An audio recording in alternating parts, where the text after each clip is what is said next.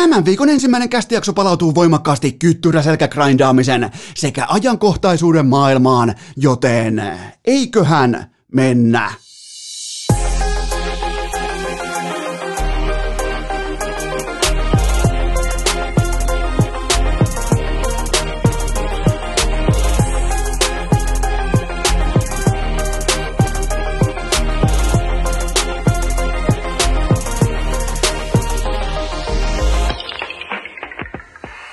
Tervetuloa te kaikki mitä rakkahimmat kummikuuntelijat jälleen kerran urheilukästin mukaan on sunnuntai 25. päivä huhtikuuta ja Urheilukäst on kuollut ja nyt ei tarvita leikkaavaa lääkäriä paikalle, ei tarvita patologia paikalle, koska tämä on selvä tapaus ilman kirurgin veistäkin, koska Iltalehti on aloittanut oman podcast-platforminsa, ja se tarkoittaa sitä, että mikäli Santtu Silvennoinen käy suurin piirtein viiden metrin etäisyydellä mikrofonista, niin urheilukäs tuottaja Kope Meikäläinen Eno Esko, me voidaan pakata viulumme, pakata kulkaa pöytämme, pakata jopa tuottaja Kopen legendaarinen kysymysreppu, ja meille ei ole sen jälkeen enää töitä. Mä kuulin nimittäin, mä olin niin epätoivoisuuden tilassa tuossa eräs päivä, että mä kuuntelin miettikää radiota. Mä tein vähän terassihommia, mä kuuntelin ihan avoimesti. Tää on suoranaista podcast-petturuutta, mutta mä tein virhe ja mä kuuntelin radiota. No siellä totta kai Radio Nova ja ei muuta kuin Iltalehen mainokset ja ne kertoo, että ne on perustanut ikioman podcast-platforminsa ja mä olen köysissä, mä olen kusessa, mutta vain siitä sekunnista eteenpäin, mikäli Santtu Silvennoinen aloittaa oman podcastinsa. Eli tämä tavallaan niin kuin tämä vuosien 300 jaksoa rapiat päälle, tämä niin kuin ihailu Santtu Silvennoista kohtaa saattaa loppua siihen, että hän aloittaa omansa ja tuhoaa meidät kaikki, kuten vaikkapa pystyy tuhoamaan yhdellä kolumnilla vaikka koko Suomen hiihtoliiton tai jotain vastaavaa, huoltokopit, voitelujärjestelmät, iivot, urat, kaikki mä en ole tähän valmis, mutta mun on pakko olla valmis kuolemaan. Siis se on se lähtökohta, aina kun tekee jotain, niin pitää olla valmis kuolemaan, ja niin oli myös Oulun kärpät, paitsi että se ei ollut valmis pelaamaan jääkiekkoa. Mennään ensimmäiseen aiheeseen, nyt kun ollaan nostettu käsi pystyyn, oikeastaan molemmat kädet pystyyn antautumisen merkiksi. Valkoinen liina heiluu ilmassa kuin Ranskan tantereella aikoinaan. Mennään tämän kautta, kun on myönnetty Santun ylivoima, mennään ensimmäiseen aiheeseen, ja ää, jos Nimittäin, jos tämä on urheilukästille GG-chattiin, että äh, Santtu aloittaa oman podcastinsa, niin tämä kausi kaiken kaikkiaan tämä on myös jättimäinen GG Oulun kärpille. Jopa voidaan heittää kysymys, että mä en ole pitkään aikaan nähnyt noin suurelta talenttilaumalta, noin suurta perseilyä, petturuutta, pelkäämistä, ka- pelikarkuruutta, kaikkea tätä kaukalossa kolmen ottelun mitassa. Kärpät ei ollut lähelläkään jatkopaikkaa jääkiekon SM-liigassa.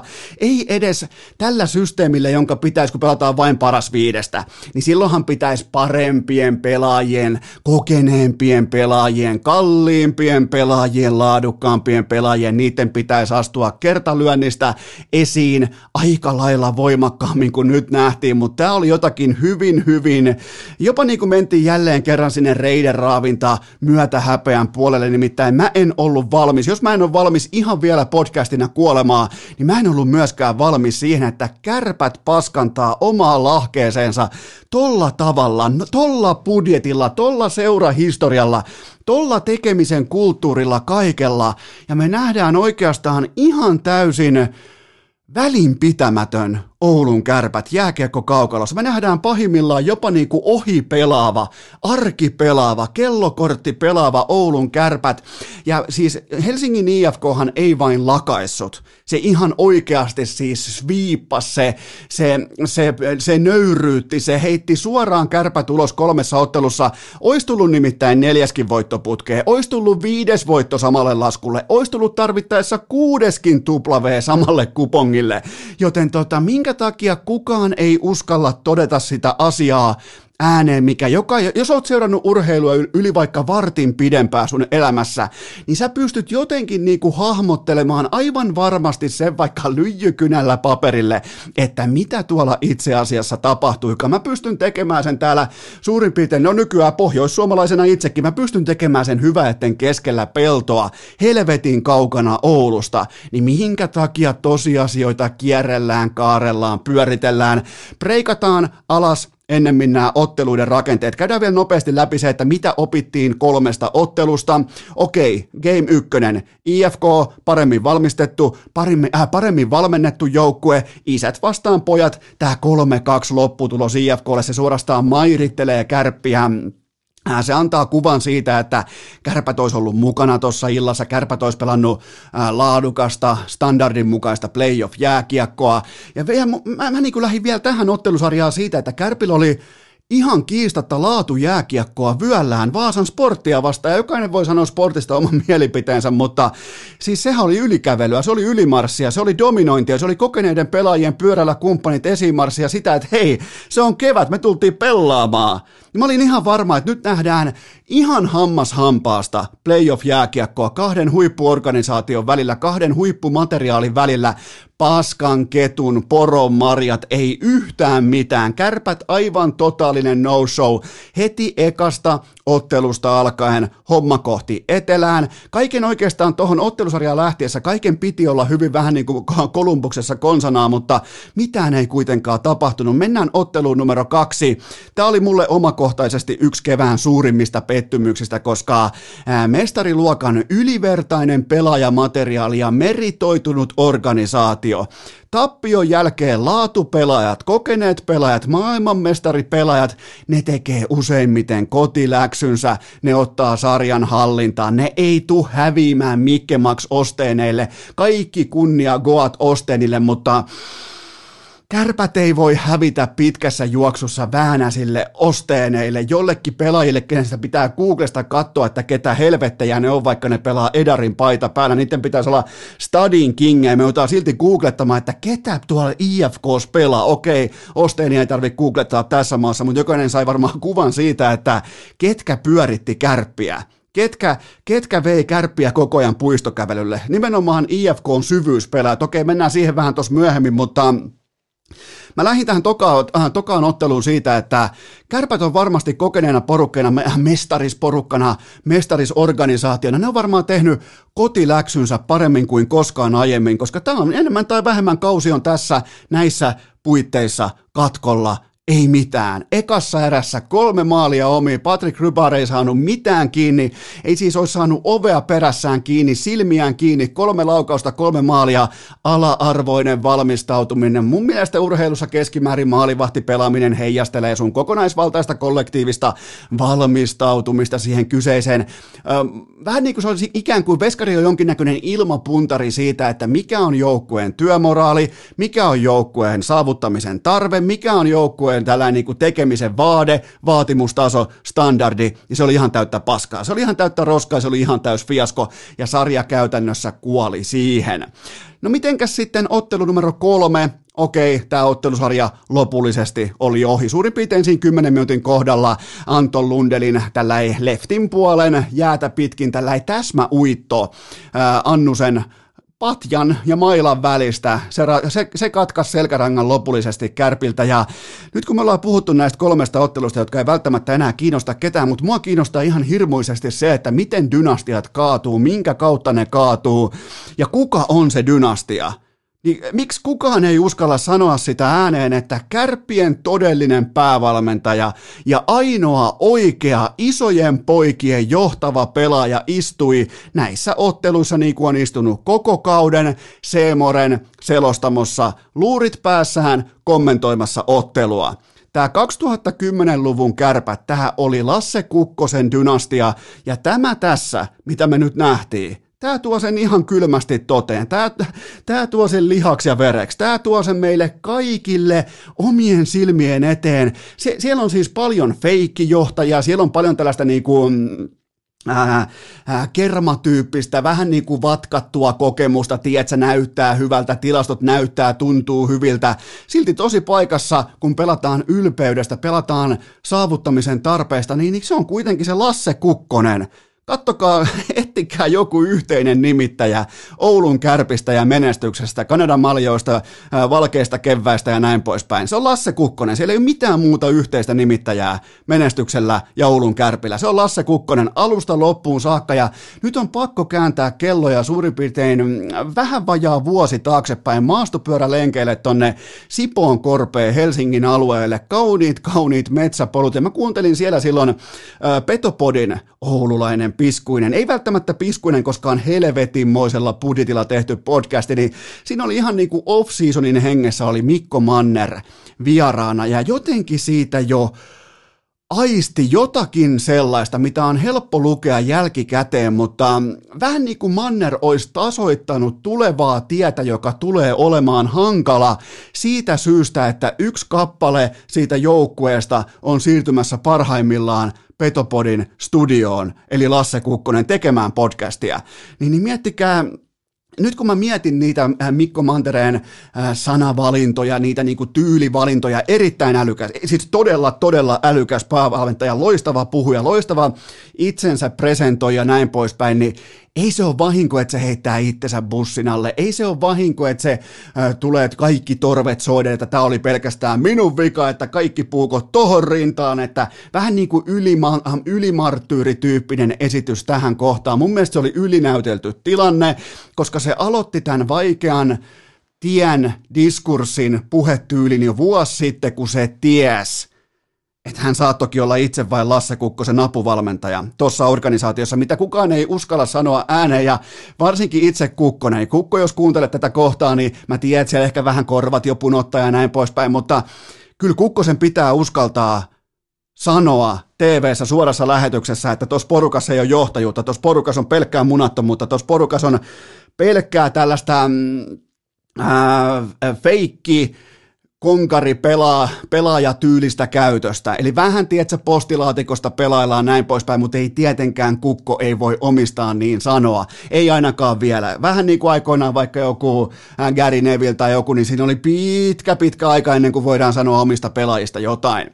Mutta tota, tämä on mielenkiintoista. Tämä on kaiken kaikkiaan todella mielenkiintoista että kärpät, jonka pitäisi olla standardiltaan, sieltä pystyy heittämään viisi ketjua pelaajia aski, jotka on keskimäärin parempia kuin, ää, jon, niin kuin keskimääräisen, sanotaanko top 4, top 5 joukkueen SM Liigan pelaajamateriaalia, ja silti tällä esitys.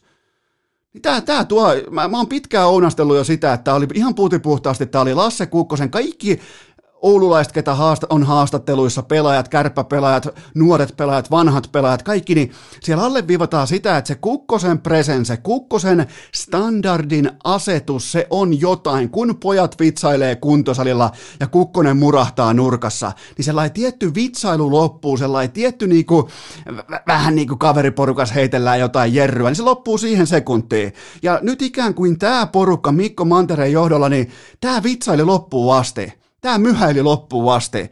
Täältä puuttuu se kukkonen, joka lyö siihen kylkeen vähän, että hei vittu, nyt ollaan duunissa, nyt tehdään töitä. Me ollaan Oulu, me ollaan, me ollaan puolen Suomen ylpeys, me ollaan tässä, tämä on meidän joukkue. Kattokaa, tuossa on se rinnassa. Mä kysyn nyt nopean kysymyksen. Ihan nopea, siis maailman nopein kysymys. Kuka oli kärppien kapteeni tällä kaudella? Sulla on aikaa vastata 1, 2, 3 sekuntia noin. Vastasit väärin, et tiennyt. Koska meidän silmissä, täällä jossain, täällä kotisohvilla, täällä, mistä on aina helvetin helppoa katsoa urheilua, meidän silmissä se kapteeni on Lasse Kukkonen. Meidän silmissä se päävalmentaja on Lasse Kukkonen. Ja siitä syystä kärpät ei ollut yhtään mitään ilman Lasse Kukkosta, joten mä laitan myös muistilapun itselleni.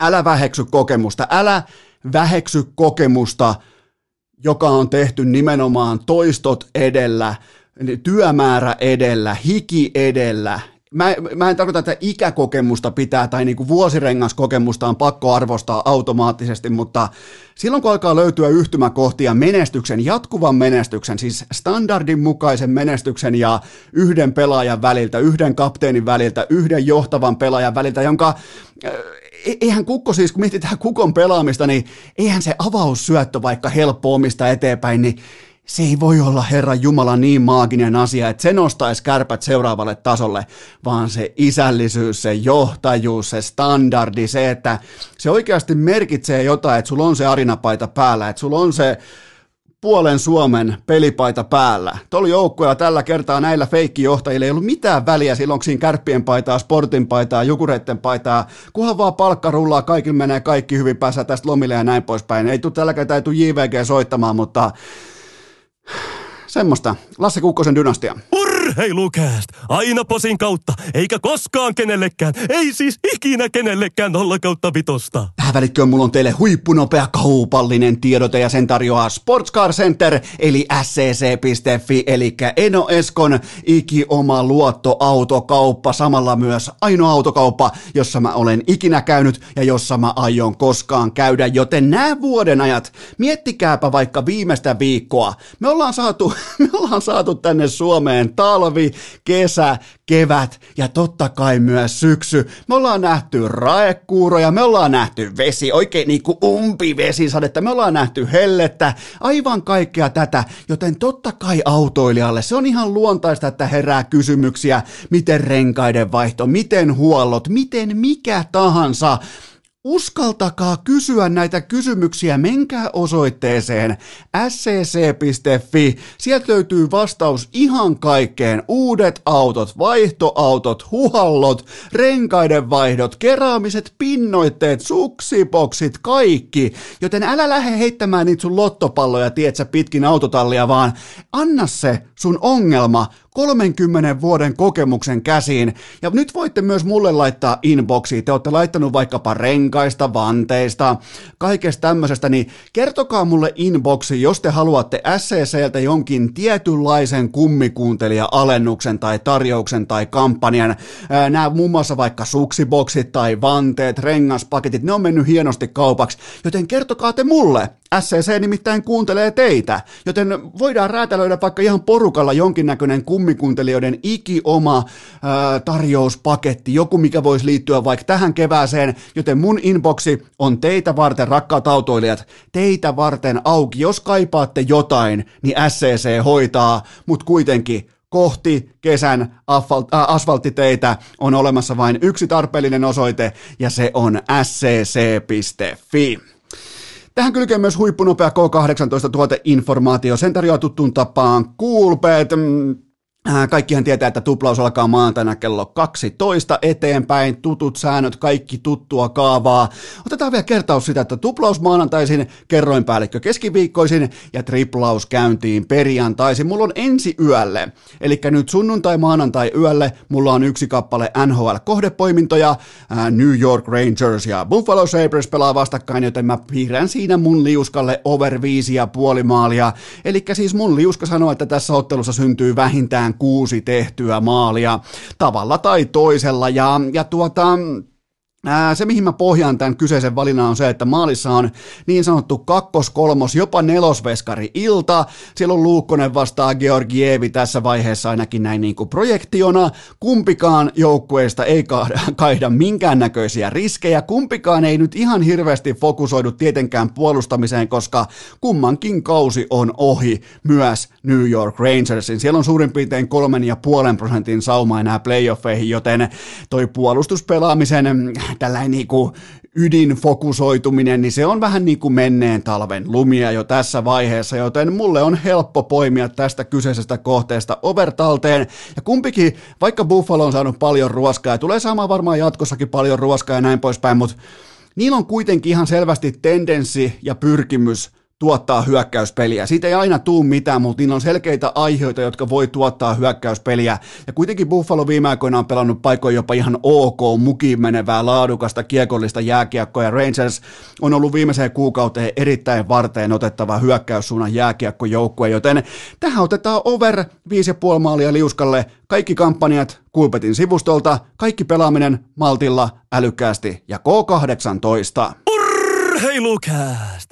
Sebastian Ahon lintukielen tulkki on vuodesta 2018. Tilanne täällä urheilukästin uusitussa, mutta silti erittäinkin piskuisessa vaatekomerossa on tällä havaa se, että tuottajakope kaikesta sirkuksesta, kaikesta muuttohärdellistä huolimatta, se on löytänyt oman paikkansa tuosta Eno Eskon oikealta puolelta, joten urheilukästin vaatekomerossa, vaikka tämä on edelleen matalan budjetin vaatekomero, eli vähän niin kuin käänteinen Petopodin loputtomien resurssien studio, niin täällä on kaikki hyvin kuin Kolumbuksessa, joten nyt tyhjennetään tuottajakopen legendaarinen kysymysreppu. Kertalaakista lyödään pöytään nimenomaan tämän viikonlopun kysymyksiä.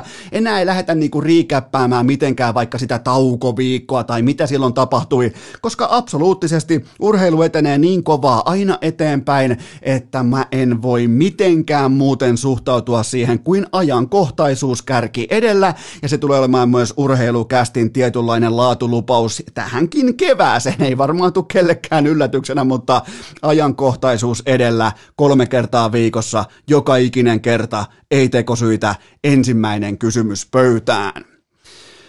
Voidaanko Patrick Laine lukea miinusparonipörssin voittajaksi, mikäli kaikki Buffalon pelaajat hylätään edestä pois? Joo, voidaan oikeastaan. Jos, jos mietitään sitä, että Buffalo melkein pystyy tekemään omakohtaista, niin kuin koko liigan aika mittavinta historiaa. Mitäs me laskettiin? Se oli kerran 24 000 mahdollista tollainen uskomaton suoritus vai oliko jopa 42 000, mutta kuitenkin se oli jokin aivan käsittämättömän kova suoritus, mihin Buffalo pystyi tappiotuubissaan, niin onhan toi Patrick Laineltakin aika kova haalarinäyte heittää tavallaan niin kuin Buffalon marinoimassa liigassa ihan omat miinusnumerot pöytään, joten jos ottaa Buffalon pelaajat tuosta edestä pois, niin Patrick Laine johtaa NHL miinuspörssiä. Ja tota, 40 ottelua, 21 tehopaunaa ja siellä on myös 12 tehtyä maalia. Pelaa tuommoisen 18 minuuttia iltaa kohden ja juuri nyt 5-5 pelissä tasaviisikko jääkiekossa, miinus 25 astetta pakkasta taulussa. häviää oman pelinsä korsissa tasakentällisin luonnollisesti, niin se häviää sen 43-57 prosenttisesti. Ja jos Patrick Laine ei vaihda lennosta kentälle, niin se kuitenkin aloittaa pelin 62 prosenttia kerroista hyökkäysalueella, joten kyllä sille kuitenkin, niin kun katsotaan YV-aikoja, YV-vastuuta, YV-roolitusta, ollaan viivassa quarterbackinä, ollaan tuomassa kiekkoa alueelle, yritetään työntää, vääntää, kääntää, että että Patrick Lainen nimenomaan pystyisi olemaan se tähti, supertähti pelaaja tuossa joukkueessa, organisaatiossa, myös vaikeiden aikojen keskellä, niin ollaanko ihan rehellisiä? Toi on siis aivan täysin järkyttävä pohjanoteraus. Ei ainoastaan organisaatiolta, ei ainoastaan coach Tortorellalta, vaan tämä on nimenomaan katastrofi Patrick Lainelta. Toi on siis, toi on siis, nyt, nyt alkaa niinku taas, kädet alkaa tavoitella tätä reiden sisäpinta sen tiimoilta, että tekee mieli raapia sitä, kun katsoo Patrick Laineen pelaamista. Tämä ei ole mitään kiihotusraapimista, tämä ei ole mitään Tuomas Virkkunen raapimista, vaan tämä on ihan, tämä aiheuttaa kivuliasta, sellaista niinku, mi, sitä voisi kuvailla, kun se ei tavallaan niinku ole myötä häpeää, vaan se on pikemminkin sellaista tuskaa ja ahdistusta, koska me ollaan nähty Patrick Lainetta Mä uskallan jopa sanoa omassa primissaan parhaimmillaan, parhaassa mahdollisessa kehdossa kautta syöttötuolissa, niin koko maailman vaarallisimpana jääkiekon pelaajana hyökkäyssuuntaan. Hyvin, hyvin kapealla marginaalilla, mutta kellään muulla ei ole sitä kykyä kuin hänellä, ehkä Ovechkinilla, mutta kukaan muu, Matthews-kumppanit, niin, niin ne ei kuitenkaan, ne, ne ei silti ole samalla tavalla, samalla niin kuin segmentillä, samalla sentin alueella ne ei ole yhtä vaarallisia kuin Laine, ja nyt tuolla ei tapahdu yhtään mitään. Okei, me voidaan tuoda highlightteja pöytään, me tuodaan vaikka tämä koko kentän pujottelu, oliko Chicagoa vastaan, tai sitten yhden kerran pystyi viemään jopa Norris-voittaja Victor Hedman ja yksi yksi tilanteessa. Hurraa! 40 peliä, kaksi hyvää suoritusta, kiss, kiss, ei muuta kuin keltaista lamboa käyntiin ja vähän tees. Ei, mutta siis ihan vakavissaan, mikä, mä kysyn teiltä, mikä erottaa tähden ja supertähden Amerikan urheilussa? Jälkimmäiset loistaa kaikissa sääolosuhteissa. Siellä voi olla ukkospilveä taivaalla, voi olla sadepilveä, voi olla lonkerosumua, mitä tahansa, tulivuoren purkauksia, ja ne toimittaa aina, niiden peli käy aina. Ettikää vaikka slampeja Sidney Crosbylta, ettikää slampeja nykypäivän tähdeltä vaikka Auston Matthewsilta, Nathan McKinnonilta, Mikko Rantaselta, Alexander Barkovilta, Sebastian Aholta, kumppaneilta. Siellä ei ihan hirveästi slampeja nimittäin ole, nämä supertähdet toimittaa aina. Laine on pystynyt pelaamaan laadukasta omaa huippujääkiekkoaan vain silloin, kun hän tekee sitä voittavissa joukkueissa, joissa hänet on marinoitu huipputalentilla. U20-joukkue Aho, Puljärvi, Viivassa Juolevi, Jetsissä siellä oli Scheifle, siellä oli Eilersi, siellä oli Wieleria jakamassa. Wieler, Wieler voitti Herra Jumala NHL syöttöpörssin tarjoilemalla kiekkoa Patrick Laineelle. Joten tota, ja nimenomaan tämä toinen kausi. Joten uskalletaanko me vihdoin, kertokaa mulle, koska mä en enää tiedä, milloin me voidaan alkaa uskoa omia silmiämme. M- milloin tulee se raja vastaan? Riittääkö tämä 40 peliä jo siihen, että me voitaisiin vähän niin kuin todeta, että onks Patrick Laine oikeasti niin hyvä jääkiekkoilija. Mitä jos, mitä jos Patrick Laine on pleikka nelonen? Ja, ja samaan aikaan tulee ohi pleikka vitosia, vasemmalta ja oikealta. Mitä jos tä, tä, tällehän käy siis urheilussa, varsinkin enemmän yksilövetoisissa lajeissa, kuten vaikka NBAssa, pelirakentajan positio NFLssä. Tätähän tapahtuu koko ajan. Nyt kun se tapahtuu seuratuimmalle suomalaiselle jääkiekkoilijalle, et, et, mulla on ainakin, mun on pakko sanoa, että Patrick Laine ei pärjää tuolla. Se ei kanna omaa vettää tuolla kaukalossa, kentällä, perustasollaan. Ei lähelläkään. Sinne voi heittää kenet tahansa Mikke Max Ostenin pyörimään, niin se pelaa paremmin kuin Patrick Laine tällä hetkellä. Sitten se kuljettaa kerran kentän ympäri ja yhtäkkiä on... Herra Jumala, Suomen media, siis aikuiset ihmiset, ne, ne kirjoittaa artikkeleja, että nyt on erkat vaihettu ja nyt on mailamalli vaihettu ja lapamalli ja kaikki ja nyt lähtee tästä dominointi eteenpäin ja sen jälkeen pelkkiä kiikareita. Se on ihan Patrick Laine on kuin joku tähtiklubin harrastaja, siis nimenomaan tähti taivas harrastaja, sillä on koko ajan omat kiikarit mukana. Ei tää, tää ei niinku, mä kysyn teiltä nyt näinpä, että milloin se kysymys voidaan esittää, että mitä jos, mitä jos hän on siis, oli yhden hetken supertähti, mitä jos ei ole maistunut työmäärä? Mitä jos on tehnyt töitä väärin? Mitä jos on valmentautunut väärin? Mitä jos on fokusoitunut väärin? Mitä jos ajatukset on jossain muualla? Ei me voida aina mennä sen olosuhdekortin taakse piiloon mäkään. Mä oon nimittäin yrittänyt piilotella sen takana kohti tuommoisen pari kuukautta. Mä oon heittänyt puusinalle tortorellat kaikki, koko organisaation, koko Ohajon osavaltion – mutta kun ei tot, voi, tot ei vaan voi enää, me ollaan tultu siihen pisteeseen mun mielestä, että tot ei voi mitenkään perustella, tot ei voi mitenkään puolustella, tot ei voi mitenkään kaihtaa, väistää, kääntää. Et, et niinku, toi on, ja, se, se, se, tää on, Tämä on siis ihan luontaista urheilussa, että oot se, silloin kun kehitys kehittyy, silloin kun tietynlainen vaikka uusi tyyli, sanotaan vaikka NFLssä tietynlainen laitahyökkääjä tyyli tulee uusien sääntöjen myötä koko ajan enemmän ja enemmän esiin, niin, niin silloin tietenkin ne vanhat, vanhan tyylin mestarit, ne joutuu yksinkertaisesti mankeliisiin tilanteessa. Eli tällä hetkellä näyttää, kun te teette silmätestin, kertokaa mulle teidän raportti, teette silmätestin. Mun mielestä nykykehityksessä Patrick Laine näyttää tuolla kauka- kaukalossa pleikka neloselta, ja ne kaikki muut pelaajat keskimäärin on pleikka vitosia jo. Niin jokainen varmaan ymmärtää sen eron. Ja, ja olisi se typerää, jos jääkiekko ei kehittyisi mihinkään suuntaan. Eikä tämä ole mitenkään harvinaista, että huippurheilija on hetken aikaa paikallaan, on kokonaisen kauden paikallaan, kehitystyssä tohon pisteeseen. Kaikilla se ei lähde siitä enää uuteen lentoon ollenkaan. Jotkut, jotkut hyppää taas sitten nuorina kavereina ihan uskomattomalla, varsinkin NFLn pelirakentajat. Monesti nähdään tilanteita, missä hypätään ihan suoraan liikkuvasta bussista täyteen juoksuun, dominoidaan, olla MVP-äänestyksissä, mennään vaikka kohti Super Bowlia. Ja siitä kaksi vuotta eteenpäin, niin joutuu oikein katsoa Googlesta, että mihin helvettiin se hävisi? Et, et, et missä se on? Ja meillä on, mä en sano, että tämä on nyt se skenaario, tämä on nyt se ää, tuomion päivän niin kuin tavallaan ää, ilmestyskirja, mitä mä teille tässä luen, mutta tässä on jotain samaa kuin pelirakentajissa, jotka tulee liikaan kaasupohjassa ja peli ajaa niistä helvetin nopeasti ohi siitä syystä, että ne on vain yhden tempun poneja. Seuraava kysymys. Oletko pettynyt vai vihainen Sassa Barkovin leveän jatkoaikahymyn jälkeen? oli kyllä taas semmoista Barkovia, kun miettii, että 24 minuuttia oot ollut jo kentällä mennään jatkoaikaa. Sen jälkeen sä otat sun omalta veskarilta 3-3 jääkeikossa, otat pelivälineen haltuun, tuut koko keskialueen läpi voimasuojauksella, pidät sun, oot leftin puolen pelaaja, sä pidät mailaa oikeassa kädessä, sulla on siinä yhdessä kädessä se kiekko koko sen matkan, sä vedät sun vasemmalla kädellä vastustajaa koko matkan turpaa, sen jälkeen se vastustaja kaatuu siihen sun jalkoihin, sä jatkat hyökkäämistä kohti vastustajamaalia, sä teet Teemu Selänne-tyyppisen Nagano 98 katseharhautuksen vedät veskarille alas sen kiekon maaliin sen jälkeen vielä pientällä.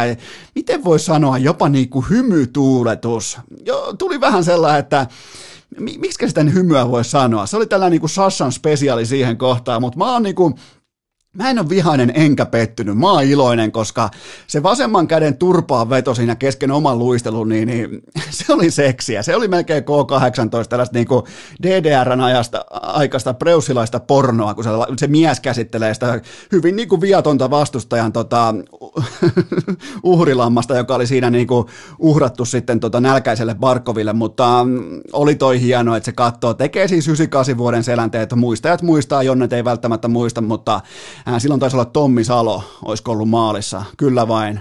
Teppo Numminen katkaisee keskialueella ja laittaa, sellainen tulee laitaa pitkin ja ää, tota, vilkaisee sakukoivua.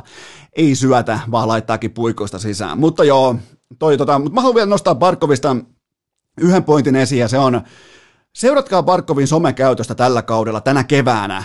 Siinä on tyyliä, siinä on luokkaa, siis jokainen postaus on perustettu vain ja ainoastaan sitä varten, että jokin useimmiten aina vaihtuva joukkuetoveri tuntee olonsa paremmaksi. Kattokaa niitä postauksia. Se ei ole ikinä siellä yksin, se ei ole ikinä niinku omalla naamallaan mairittelemassa jonkinnäköistä menestystä tai jotain muuta vastaavaa, tai niinku yritä esittää, että olisi yhtäkkiä helvetin kuuli. Se nostaa aina jonkun toisen pelaajan, jonkun, jonkun pelaajan vaikka eka voitto tai ää, tota, eka ää, kahden maalin ilta, eka jatkoaika, ihan mitä tahansa. Pieniä asioita. Kapteeni Barkov, toi on meidän äijä. Ai että olisi muuten hienoa pelata Barkovin joukkueessa tällä hetkellä. Kun sä tiedät, kun sä meet siihen sun aika-aloitukseen, miettikää, sä oot tällä hetkellä Barkovin joukkueessa, nyt sinä siellä rakas kummikuntelija, sä meet siihen ensimmäiseen aloitukseen, sä pystyt aika monta kertaa sanomaan kauden aikana ne kauniit sanat itsellesi, mun ykkössentteri on parempi kuin vastustajan ykkössentteri. Ja sit se on vielä noin saatanan tyylikäs. Se kantaa itsensä organisaation joukkueen seen kaikki tällä hetkellä. Siinä on meidän äijä. Sassa Barkov tällä hetkellä. MVP. Seuraava kysymys. Voiko Ukko-Pekka Luukkonen olla vastaus Buffalon ongelmiin? Niin siis koko kaupungin, eli lähdetään ihan infrasta, muuttotappio, työttömyys. Se on kyllä, sanotaanko, että se on Luukkoselle tällä haavaa, se on koko Buffalon mitassa, se on aika paljon pyydetty, mutta jos pysytään ihan jääkeekossa, niin, niin tota, olihan toi Rasmus Ristolaisen melko ihana, jopa vähän buffalomainen tuollainen ruukien kaste, tervetuloa Tarun Hohtoseen, nimittäin niin kuin osa teistä huomasi, niin Ristolainen laittoi ihan kylmästi kiekon omaan reppuun välittömästi, kun Luukkonen sai torjuntavuoron, mutta mun täytyy myöntää, että mä oon jotenkin aina kuulunut Team Luukkoseen. 22-vuotias ja iso kuin helvetti, 193 senttiä, mutta mun mielestä pelaa silti isompana kuin 193 senttinen veskari. Jääahmojen kasvatti, eli tavallaan myös Etelä-Suomen versio Ahma-legendasta. Ja tämän analyysin, seuraavan analyysin mun mielestä ei tuu kantaa mitään painoarvoa kenenkään kohdalla, mutta mulla on jotenkin, mulla on jotenkin vilpittömän luottavainen olo, Jopa Buffalossakin, totta kai otan tämän nyt niin aivan minimissä, mutta keskimäärin jääkiekossa, tähän saakka Luukkosen uralla, mulla on, mulla on ollut jotenkin luottavainen olo, kun hän on maalissa. Ja mä en pysty bäkkäämään tätä lausetta nyt vaikkapa AHL-tilastoilla, mä en pysty bäkkäämään sitä välttämättä TPS-ajalta, mutta silti mä luotan tuohon veskariin. Mä luotan siihen, miten paljon hän masentaa vastustajan hyökkäjiä pelkällä läsnäolollaan. Ja tota, mä kuulun Team Luukkoseen. Mä, mä, mä, jotenkin, mä oon hänen kannallaan, mutta pitää pystyä raivaamaan itselleen toi ykkösveskarin tontti tosta ja, ja kääntää toi Buffalo sitten vaikka yksin. Se, se on vaan jonkun on se tehtävä. Jack Eichel, siitä ei ollut siihen. Jeff Skinner, Farsi, kaikki muut hankinnat, pelleilyä, Rasmus Dalin, Boost. Niin tota, jonkun pitää pystyä tekemään se käännös ja Buffalo tällä hetkellä pelaa enemmän tai vähemmän talon rahoilla ja vartoo ihan kylmästi kauden loppumista niin kuin pitääkin. Ne on pystynyt tässä niin kuin 18 tappion putken jälkeisessä ajassa, niin ne on pystynyt vähän jopa pelaamaan ihan oikeita paikoin laadukastakin jääkiekkoa. Ja tämä voi olla Luukkoselle kaksiteräinen miakka. Tässä voi tulla ylipelaamista, voi tulla hössötysjääkiekkoa, voi tulla just tällaisia 6-4 tyyppisiä voittoja tai tappioita, mutta joka tapauksessa, jos hän tulee tästä läpi, koska toi Buffalo Sabresin jääkiekko on tällä haavaa kuin vauvan perse, tai jopa niin kuin koiran pennun persessä, että koskaan voi tietää, mitä tulee ja mihin tulee sitä vaan tulee sieltä. Niin tota, Kope muuten täytti nyt torstaina, hetkinen, 23. päivä, oliko se torstai? Oliko se perjantai? Katsotaan vielä tuosta. Kyllä vain. Kope, Kopella oli muuten synttäri. Tuli vaan tuosta niinku koiran, koiran pennun perseestä mieleen, että Kopella oli synttäri. Täytti kolme vuotta viime perjantaina. Eli voitte, voitte tota, onnitella tuottaja Kopea hienosta, hienosta, hienosta synttärisaavutuksesta. Ja hän myös haluaa ilmoittaa teille kaikille, että en juhli. Mutta takaisin äh, tota, Ukko-Pekka Luukkoseen. Niin tota, toi on henkisesti varmasti nyt hyvin erikoinen paikka olla maalissa, mutta erittäin hedelmällinen, jos siitä ottaa kaiken valueen puolelle, joten Mä povaan Luukkoselle NHL-uraa tässä ja nyt. Mä povaan hänelle NHL-uraa, joka muistetaan myöhemmin kakkoskierroksen ryöstönä. Seuraava kysymys. Onko se vain silmän lumetta, että Arttu Ruotsalainen näyttää juuri nyt nopeammalta kuin aikaisemmin? Tämä on mun mielestä erittäin tarkkasilmäinen havainto ja kysymys tuli totta kai Tampereen suunnalta ja mun tekee mieli vähän niin kuin jopa mun sielu sanoa, että hei oikaise vähän ja totea ihan kylmästi, että ruotsalainen ei luistellut SM-liigassa tosissaan, että sille riitti 19 peliä, vähän tällainen puolivillainen niin kuin, paikan päälle saapuminen, että se tekee 27 tehopaunaa ja hyvä, ettei voi, no okei, onneksi muut meni vielä ohi, mutta pitkään näytti siltä, että tarvittiin Ryan Lass vielä painamaan siihen sitten tehoja, että saatiin NHL-avustukset pois kärjestä, mutta, mutta, mutta jokin tuossa, mä en tiedä miten ruotsalainen on reenannut, tekisi kyllä mieli kysyä häneltä, miten hän on valmistautunut tähän sarjan, niin kuin sarjaportaan nousuun, sarjatason nousuun, pelillisen vaatimustason nousuun, mutta jotenkin toi, niin kun mä katson ihan kylmästi silmällä tota voiman tuotantoa tällä hetkellä, niin se hivelee silmää. Mä rakastan näitä tällaisia luistelijoita, jopa Kasperi Kapastakin, jolloin se puti puhdas voiman tuotanto eteenpäin silloin, kun lähdetään liikkeelle. Ruotsalainen on lähtenyt todella, todella hyvin liikkeelle, siis koko NHL-uransa startin mitassa, mutta yksittäisissä tilanteissa, miten hän pystyy voittamaan sen ratkaisevan etuposition, saamaan hartian, vasemman hartiansa vaikkapa suojauspositio suhteessa vastustajan hakemalla sen tilanteen itselleen nopeudella, kaikki tämä, niin se on helvetin kova. Tai sitten se on vaan meneillään todella vahva äh, recency bias, eli se, että me ollaan hurmaantuneita näistä äh, ruotsalaisen korkeavalokoosteiden, eli highlight-koosteiden äh, nykyisestä painoarvosta, kun tuntuu, että joka kerta mennään kentän läpi jotenkin, 2-1 hyökkäyksiä jotenkin näin, niin aina tuntuu, että on kentän nopein pelaaja, mutta, mutta tota, on, on kyllä, mun mielestä on todella, todella jotenkin, pystyy, pystyy vaan laittaa itsensä tota, liikkeelle sillä tavalla, mitä nykypäivän NHL-pelaajan on pakko tehdä, jos aikoo ton kokoisena pärjätä. Ja ennen kaikkea tota, vielä se on sanottava, että hän pystyy luomaan itse oman tekopaikkansa. Ja se olisi ehkä se ainoa erittäin älykäs pelaaja, mun mielestä fiksu, älykäs, huippurheilija, ja ainoa kysymysmerkki olisi, että pystyykö tuottamaan itse itselleen tekopaikat nhl ja vastaus on, että kyllä pystyy. Nyt, nyt niin riittää jo tämä yhdeksän peliä, että me tiedetään, että hän ei jää jalkoihin, ja hän on keskimäärin ollessaan kentällä yksi kentän nopeimmista pelaajista aina, ellei sinne osu sitten McDavidia, Heiskasta, kumppaneita, kapasta näitä. Joten tota, ja ennen kaikkea vielä ruotsalainen kunnioittaa, älä syötä huonommille koodistoa, yhdeksän matsia, neljä maalia, nolla syöttöpistettä. Toki Buffalossa on helvetin helppoa noudattaa tota sääntöä, koska sieltä niitä huonompia löytyy aika mukavasti. Seuraava kysymys. Voiko Carolina voittaa Peter Mrasekilla mestaruuden? Mrasekilla. Tota, 9 peli 5 voittoa GAA huimaava 1,6, joka on yhtä kuin NHLn kärki niistä veskareista, jotka on ihan oikeasti myös pelanneet jääkiekkootteluita, mutta äh, mua ihmetyttää se, että miten ihmeessä huippulaadukas Carolina on pystynyt noita pelejä äm, Rasekin vartiovuorolla edes häviämään, koska tulee vähän mieleen kärpät ja 2019, kun katsoo tilastoja, mutta, mutta, mutta mä en välttämättä nyt lähtisi kuitenkaan Rasekista tekemään tätä edes välttämättä ykkösveskaria, vaan mä toteen nyt tässä vaiheessa, kun mennään kohti kevättä, kohta voidaan alkaa niin kuin käymään näitä playoff-kliseitä läpi ja muita, mutta Karoliina on Karolaina on yksi harvoista organisaatioista tällä hetkellä, jotka voi lähteä playoffeihin sillä se jalka edellä, että me voidaan heittää tuonne askiin kumpi tahansa, kuka tahansa tällä hetkellä, ja, ja tuolla on kuitenkin aika monta organisaatiota yhden taittuneen nilkan tai polven ää, kortin varassa. Niin kuin nähtiin vaikka vuosi sitten Colorado näin poispäin, niin, niin, niin tota, Tota kun katsoo tuota Carolinan veskarityöskentelyä, niin, niin siinä on Stanley Cupin kuva, se hehkuu siinä totta kai tuon joukkueen pitää pystyä sitten tosipaikassa vielä venymään näitä niin kuin tällaisia Barkov-tyylisiä jatkoaikaa sulamisia ei voi tulla, tällaisia tilanteita ei voi tulla, missä Barkovin mies käsittelee koko miettikää vielä vasemmalla kädellä pahoinpitelee samalla kun luistelee, mutta joo, voi voittaa, Karolana ehdottomasti voi voittaa mestaruuden näillä kyseisillä maalivahdeilla. Pidetään pieni tauko ja mennään eteenpäin. Urheilukääst!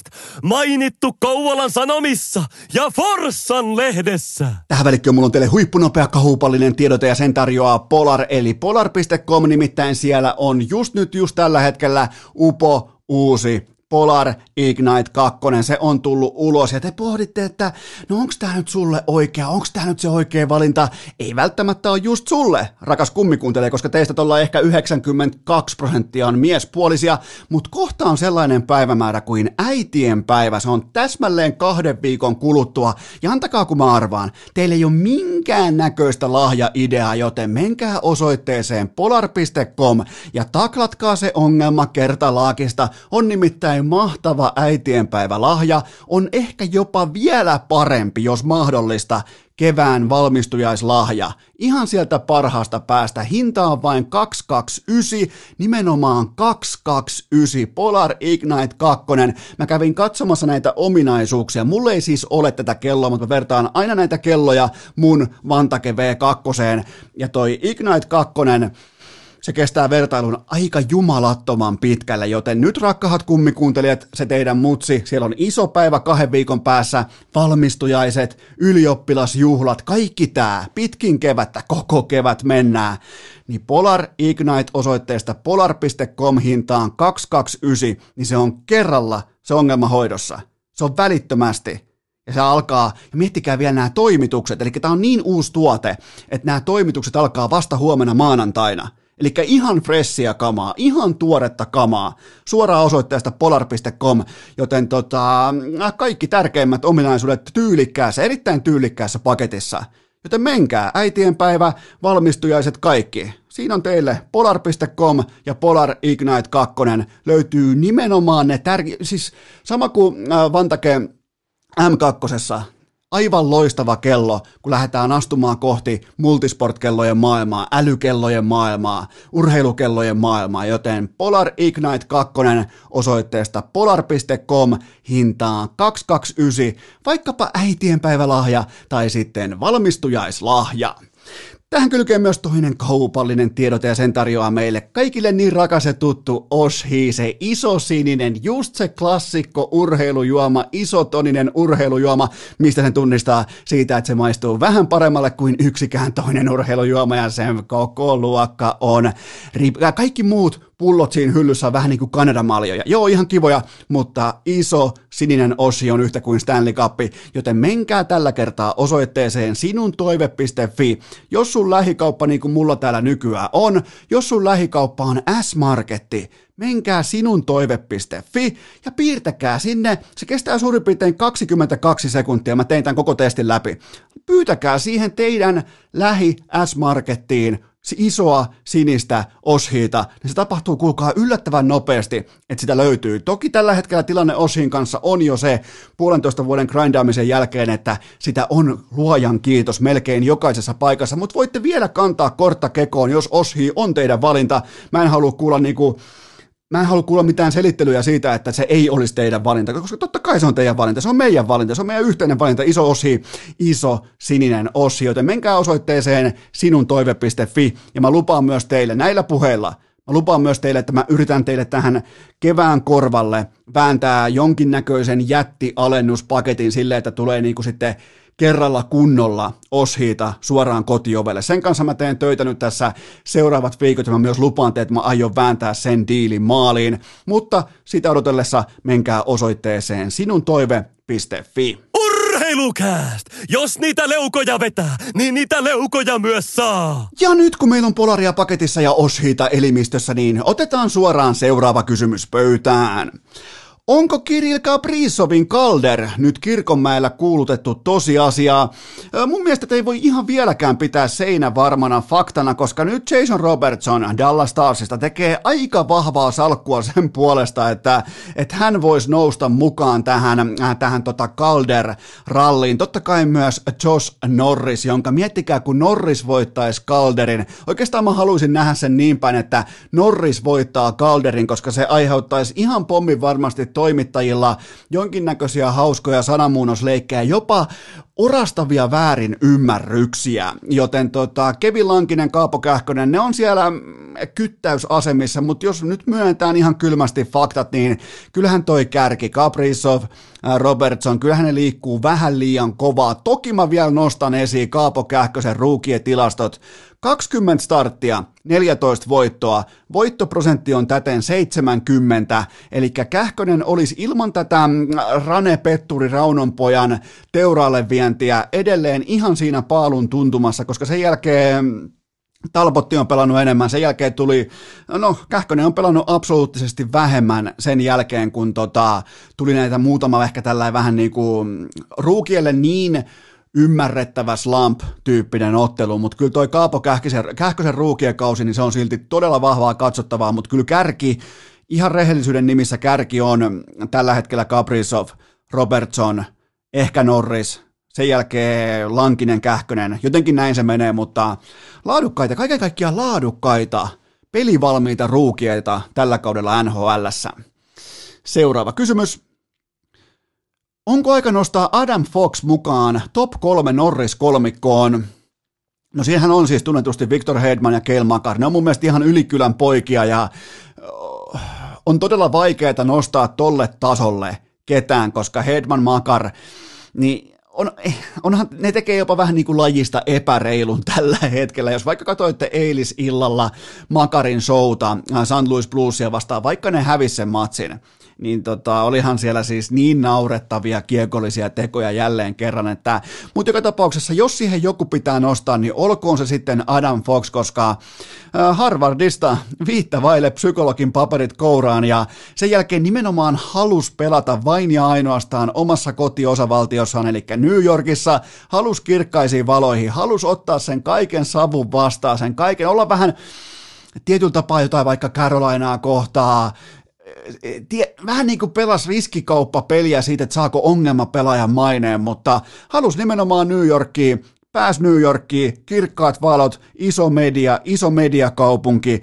korkeat odotukset, ollut pitkään epärelevantti paskaorganisaatio, niin nyt myös pelaa huippulaadukasta jääkiekkoa, eli Magatonin, eli Toni D'Angelon saappaat, ne on täytetty kertalyönnillä. Se on vielä mielenkiintoista, miten nopeasti asiat tapahtuu. Totta kai nämä pelas niin kuin yhtä hyvää jääkiekkoa jo rinnakkain. Mutta jos miettii sitä, että kun puhuttiin silloin, kun D'Angelo sai kenkää, että, tai siis istuu kotonaan tällä hetkellä, koska en mäkään välttämättä, en mä, siis siitä on mielenkiintoisia raportteja ulkona jälleen kerran siitä jätkästä, mutta Magatoni, niin eihän sitä kukaan kaipaa pelillisesti tuossa porukassa enää.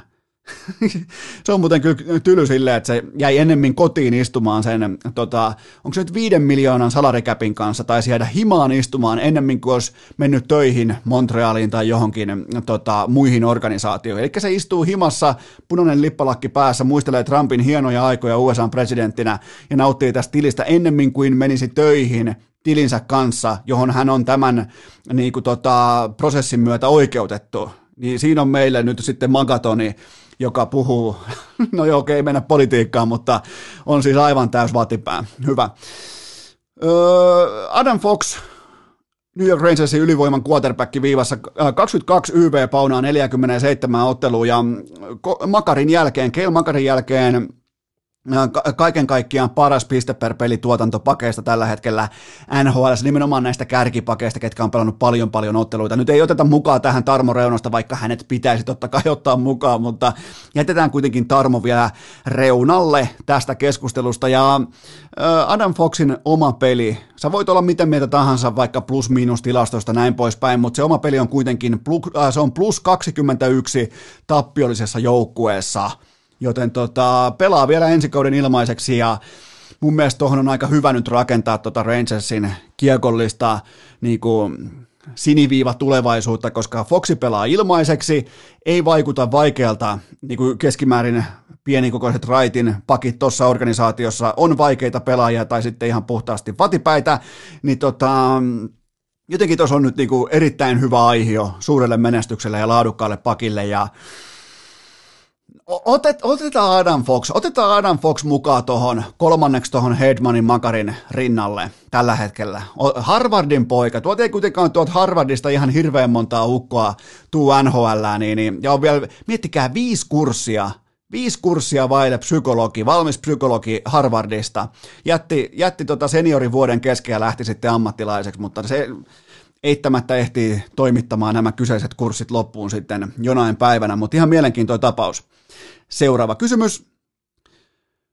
Onko IFK klassisessa mestaruus- tai boost-asetelmassa? Totta kai on. Topias Salmelainen on syöttänyt päävalmentaja Pikkaraiselle tasan vuoden kokoonpano dopingia. Ja miettikää se näin päin, että IFK lanasi kärpät suoraan kolmessa, vaikka sen tähdistö, ainakaan mun papereissa sen tähdistö, ei edes vielä saapunut paikalle. Joten tätä on laatu, tätä on raha, tätä on kapitaali, tätä on laajuus. Ja tätä, tästähän siis jokainen päävalmentaja unelmoi, että sulla on sitä laajuutta, eikä vain puheissa, vaan ihan siis verenä ja lihana siellä kaukalossa. Joten tota, ei se ole lainkaan sattumaa, että nimenomaan pikkaraisen luottohevoset löytyy sieltä syvyydestä, osteen kumppanit. Ja, mutta se on mielenkiintoista nähdä sitten, että miten käy, sanotaanko vielä näin, että jos tähdistö, eturivi, ykköshevoset, jos ne pitää vähänkin vielä off niin miten lukkoa vastaan, miten tapparaa vastaan, mitä jos vastaan tulee TPS näin poispäin, niin miten Pikkarainen ryydittää tähtipelaajansa toiminnan ytimeen. Se on se kysymys, joka määrittelee sen, että voittaako IFK mestaruuden vai ei. Mutta näin lähellä IFK ei ole ollut mestaruutta pelillisesti mun papereissa sitten vuoden, tasan kymmenen vuoteen, eli tota 2011, kun oli Ville Peltonen, Mikke Ground, ja silloin ne myös voitti mestaruuden, joten tota, vaikka ne on ollut finaaleissa näin poispäin, niin ei musta tuntunut silloin tapparaa vastaan missään vaiheessa, että IFK voi sitä voittaa, mutta tämä joukkue voi voittaa. Kysymys on siitä, että miten Pikkarainen tuoton eturivin mukaan nimenomaan omalle huipputasolle. Totta kai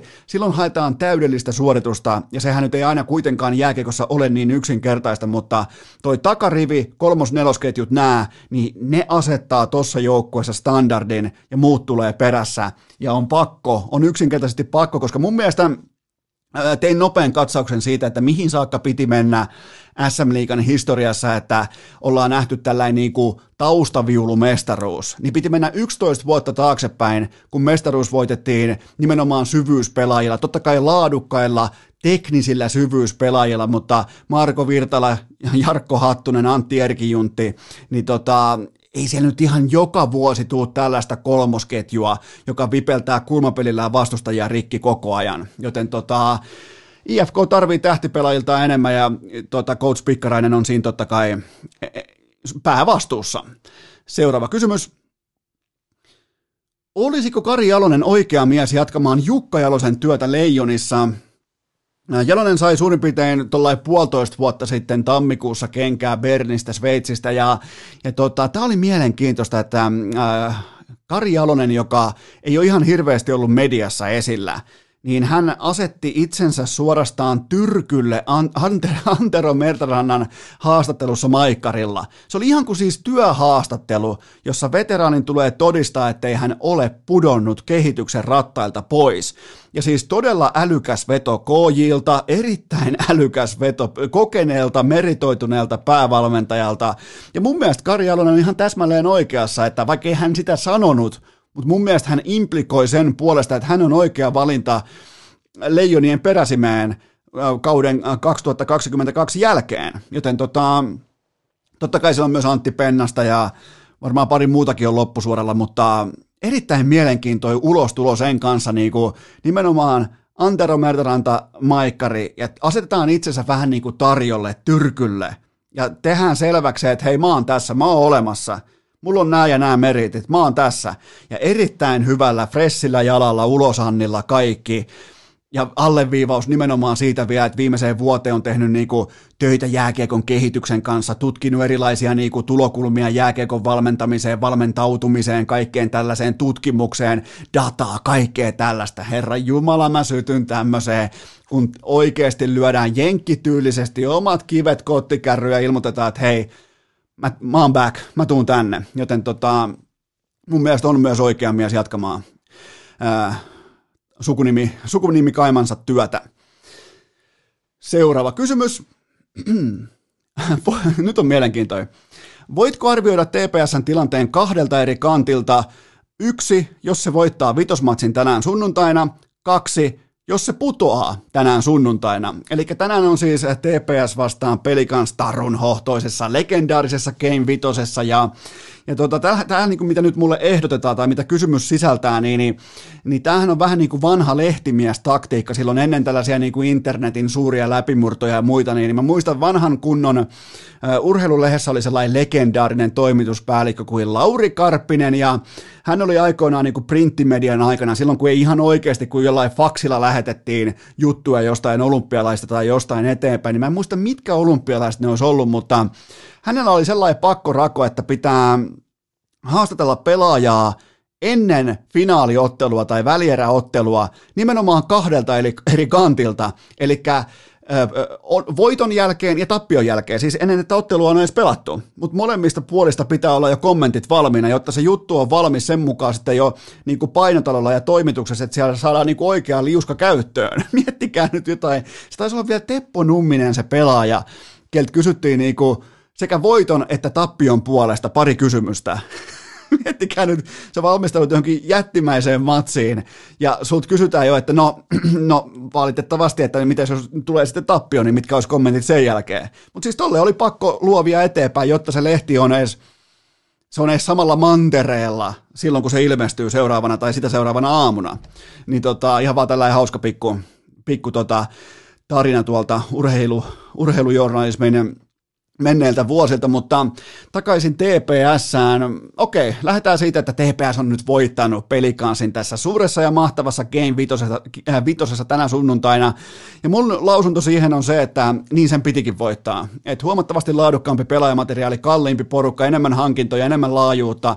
Ja nyt siis TPSllä on IFK vastassa ja nythän se vasta alkaa tämä TPS, nyt kun se voitti pelikansin. Nyt muuten jos joku hyppää just tähän kohtaan ennen tätä Game Vitosta. Jumalauta se ihmettä, että nyt on niinku, nyt on vahvat, nyt on todella, todella vahvat aminohapot kattilassa, mutta, mutta siis ei tuossa mun mielestä mitään ihmeellistä. Mun mielestä TPSn playoffien arviointi alkaakin vasta seuraavasta vaiheesta. Tämähän on niinku, ne on nyt siellä, jos ne voittaa tämän, niin kuin ne nyt tässä, tämän lausunnon mukaan voittaa, niin tota, tässä ei ole mitään ihmeellistä, niin pitikin voittaa, ja ja tappioskenaario, eli nyt TPS on hävinnyt pelikanssa että vitosmatsi, ja tämä on nyt valitettavasti just sitä lyhyeksi tulemista sillä hetkellä, kun valmennuksen, kun osaamisen, kun tällä niin kuin maaliin asti toimi, kun työ viedään maaliin asti, sä tarvit siihen erityistalenttia penkin taakse, ja se on silloin voidaan, voidaan niin nostaa niitä vihreä kattoa sitten jostain, että helmikuun paras joukkue ja kevään kovin tsemppari ja näin poispäin, mutta niillä ei ole mitään arvoa. Tämä on nimenomaan se skenaario, jos TPS hävii pelikansille, niin sitähän jokainen TPS-fani pelkäs, ettei Raimo Helmisellä riitä yksinkertaisesti osaaminen tosi paikassa, koska onhan se aika noloa, jos se hävii ihan siis purkkia lanka tyyppisistä pelaajista rakennetullut pelikansilta valmentaa Tommi Niemelä, joka on huippuvalmentaja, niin onhan siinä nyt ihan järkyttävä matchup-ero tai niin kuin mismatchi penkin takana jo tässä vaiheessa. Joten tota, ja mikäli TPS häviää tänään, niin eiköhän turkulaisten aikuisjonne sometiimi nosta jonkun kuntopuntari viirin kattoo sitten jostain helmikuun aikaikkunasta, eli joku toinen joukkue, sanotaan vaikka Lukko voittaa mestaruuden, ja ne juhlii mestaruutta, että kevään paras joukkue, niin, niin TPS taas varmaan twiittaa jonkun nauruhymiön tai kuva jostain kuntopuntarista, siis ihan oikeastaan TPS lapsellinen tällainen aikuisjonne-tyyppinen someöyhötys on ainoa asia, minkä takia mä toivon turkulaisten putoamista. Se on, ja sitten myös se, että mä muistan nykyään jo sanoa Hannes Björninen. Mä oon nyt valmistautunut sanomaan Hannes Björninen. Mä en enää ikinä sano Anton Björninen, joten se on se toinen syy, miksi mä toivon, että pelikans voittaa tänään sunnuntaina. Mutta joo, jos TPS voittaa, niin mun mielestä siinä jo mun mielestä niin sen pitääkin olla näillä resursseilla, näillä pelaajilla, tällä pelaajamateriaalilla, laajuudella, ennen kaikkea laajuudella. Silti mä toivon, silti mä toivon todella syvästi, että pelikans menee jatkoon. Seuraava kysymys. Anteeksi. Onko Kokkolan Hermes virallisesti Suomen kuumin jääkiekkojoukkue? No ainakin se kantaa Mighty Hawks of Monte Carlo viittaa erittäin ylpeänä. Mulla on muuten Monte Carlosta tullut pelipaita mun vaatekomeron seinälle. Siinä on numero 10 ja selässä lukee ylikärppä, eli Over Weasel. Mutta takaisin Kokkolan Hermekseen ja, ja tota, tämähän on siis ihan selvästi kohtalojoukkue. Eli Ketterän dynastia, miettikää eilen lauantaina, 4-1 kotikentällään 4-1 avauserässä johtoon ja Hermes voittaa sen matsin 9-4.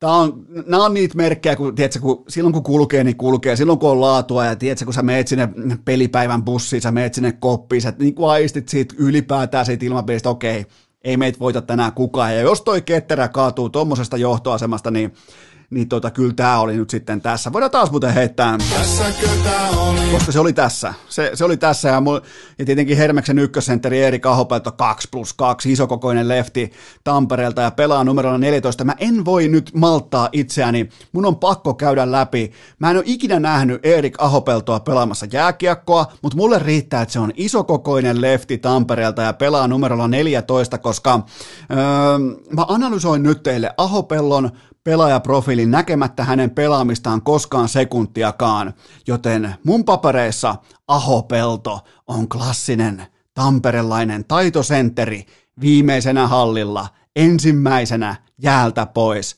Nimenomaan saapuu sinne hallille ihan vihon viimeisenä just ennen sakkorajaa ja heti ensimmäisenä aina ja ikuisesti jäältä pois loppuverryttely, totta kai se painaa kengennauhat auki, istuu bussissa, toiseksi viimeisessä rivissä vasemmalla ja puhuu todella leveää Tamperetta ja kantaa aina vähintään kahta nuuskapurkkia mukanaan, mutta pummaa silti muilta yhtä tykillistä. Jokaisessa käänteessä, liikkuu kentällä elegantin verkkaisesti, mutta kuittaa kaikki nämä laiskuusvajeensa ulottuvuudellaan, tamperelaisella ulkojääpeliälyllään ja syöttövalikoimalla, joten vahvistakaa mulle Kokkolan suunnalta, jos, tai sitten Tampereen suunnalta, että jos mun analyysi pitää paikkansa, mutta mun statementti on se, että Hermes on yhden voiton päässä mestaruudesta ja Erik Ahopelto vie Hermeksen luvattuun maahan, joka terveessä jääkekokulttuurissa muuten, joka tarkoittaisi luvattu maa, tarkoittaisi näille pelaajille tässä hetkessä, tässä tilanteessa sitä, että luvattu maa olisi jääkeikon SM-liiga. Otas mä katon. Ei muuten oo. Piti vaan varmistaa, että onko liiga suljettu. On, edelleen suljettu. Miettikää, ne kritisoi, ne itkee, ne lässyttää, jotka on sen perheen lapsia, ne lässyttää jalkapallon superliikan suuntaan. Häpeämättä, täysin häpeämättä saatana. ne, ne kuittailee jossain somessa ja vastaavaa. Mutta joo, seuraava kysymys. Miten Joel Pohjanpalon hattutemppu sekoittaa huuhkajien avauskokoonpanoa EM-kisoihin?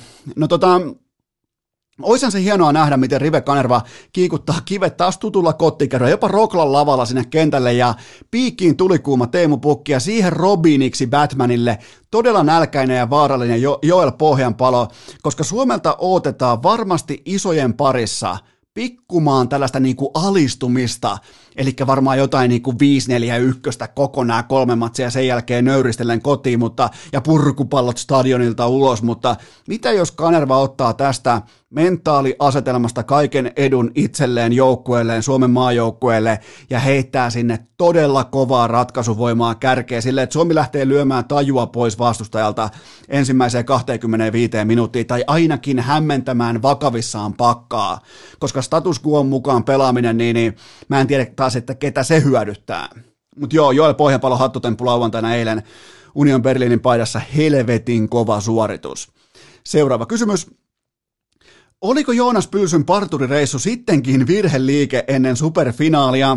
No nyt on vaivatonta olla jälkiviisas, mutta äh, Pylsy teki yhteensä nolla tehopistettä hankkeen tukallaan, kun taas sitten Linnunpesä Revohkalla sen sijaan tosipeleissä 22 täkyä. Mutta mä haluan kuitenkin onnitella, vaikka Pylsy jäi kiikareille, vaikka hänen joukkueensa hävis, mä haluan onnitella Jyri uh, I Believe Korsmania Sveitsin mestaruudesta. Todella tiukka 3-2 voitto siihen ja täten myös totta kai kertalyönti finaalista ansaittu voitto.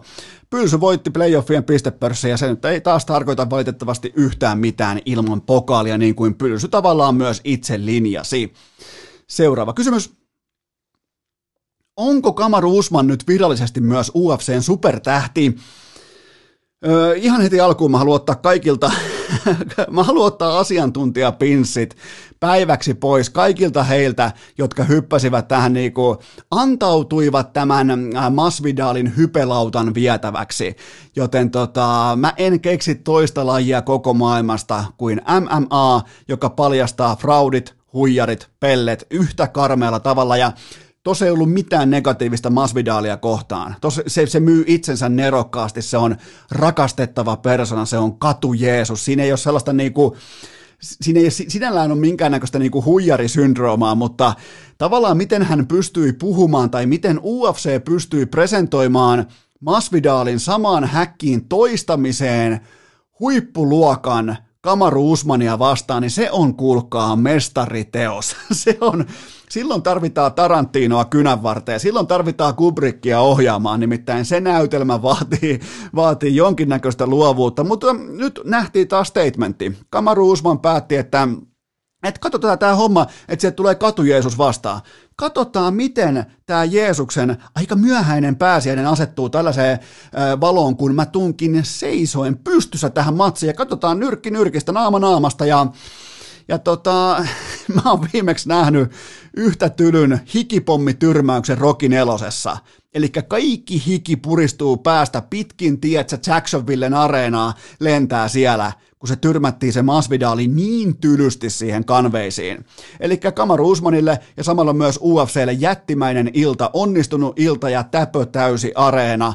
Herra Jumala, siellä oli faneja, miettikää buuausta, iloitsemista, juhlimista, säkki, hiljaisuus tyrmäyksen jälkeen, kun oma poika tyrmättiin näin poispäin, niin, niin hetken aikaa tuntui jopa siltä, että urheilu is back. Mutta joo, Kamara Usman, ihan mieletön ottelija, ihan siis, miettikää, ei, ei yhtään varpaille tallomista, ei kertaakaan, kerran taisi vielä mattoon, mutta vaan niin kuin Flyin niitä puolustaessaan näin poispäin, ja päätti, että hei, katsotaan katu Jeesusta vastaan, katsotaan pystyssä, ja lyö valot pois katu Jeesuksen omassa piirikunnassa. Ai saatana, mikä suoritus. Tällaisia tarinoita, näistä elää urheilu. Kamaru Usman, loistava mestari. Seuraava kysymys. Kalle Rovanperä ajoi, no niin, Kalle Rovanperä ajoi, ajoi Kroatiassa ulos. Loppuiko urheilukästin orastava rallifanius siihen? Ei tietenkään loppunut, koska Rovanperähän käytännössä niin kuin antoi statementin, eli ottaa uudelta radalta luulot pois, näyttää, että uskaltaa ajaa niin kuin piennar puoltakin. Haluaa niin kuin, nuorena kaverina haluaa oppia, että mihin rata loppuu. Ja se loppuu aika niin kuin täsmälleen se vasen kaista tai se vasen valli siitä radasta, niin nyt ainakin tietää, että mihin kohtaan se hiekka loppuu siinä. Ja tota, onneksi kuitenkin sekä tota, Rovanperä että Halttunen on kunnossa. Ne hienosti hoiti sen asian maaliin asti, että kertoivat välittömästi, että täällä ollaan kunnossa.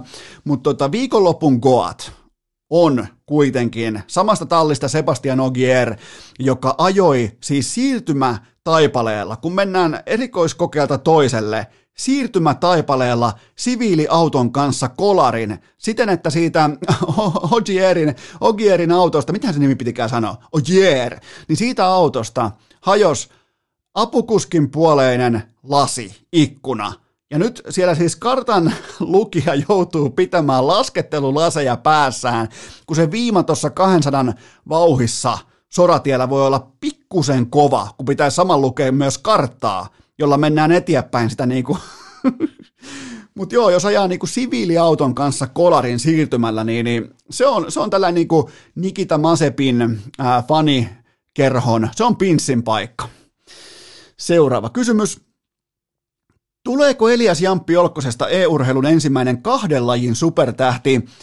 No nyt pitäisi enää tietää, että onko joku toinen kenties dominoinut jo vaikka just CS, Valoranttia tai vaikka tai sitten Dota 2 ja CS samaan aikaan. Mä en tiedä, mä kysyn, mä en tiedä, mulla ei ole mitään hajua, mutta nyt olisi toisaalta kyllä Jampilla sitten reitti auki, nimittäin Valorantissa kulkee, laulu kulkee, nimenomaan Ramsteinin lyriikat, ne kulkee, ja nyt sitten samassa organisaatiossa The Liquidissä on vielä Stevie 2K, avikka käy pöllimässä, kusee sinne tietokoneeseen, pöllii avikan ja pelaa sekä CS että Valoranttia Liquidissä tästä eteenpäin, niin miettikää tuplatili, tuplapuitteet, tupla mahdollisuus menestyä koko ajan kaikki tämä, niin ottaako Jamppi jopa viimeisen naurun valvetta vastaan?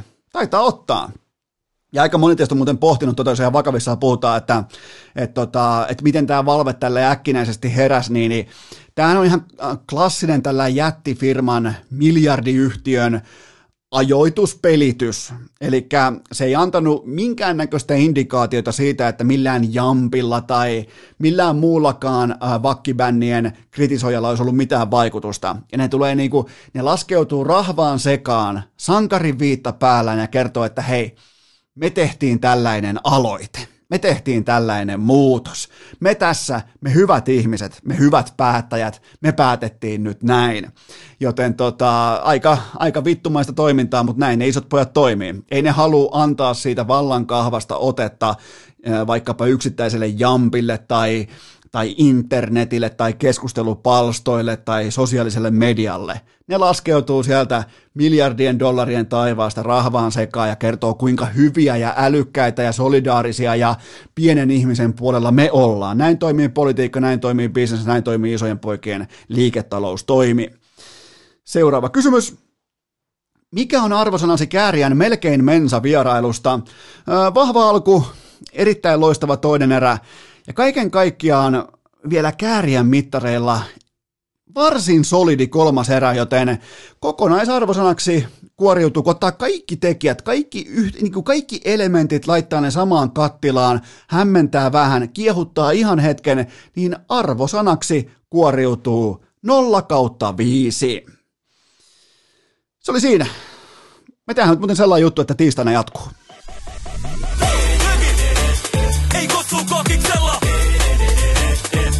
Vaan lökistoliksella. Sä et tuu muuta tarvii, kun lasi punas parlii, niin auta kolisemaan. Ei kutsu kokiksella, vaan lökistoliksella. Sä et tuu muuta tarvii, kun lasi punas parlii, niin auta kolisemaan. Kiitos, että olette pysyneet pykälässä tähänkin asti. Toivotan teidät kaikki tervetulleeksi myös jatkossa.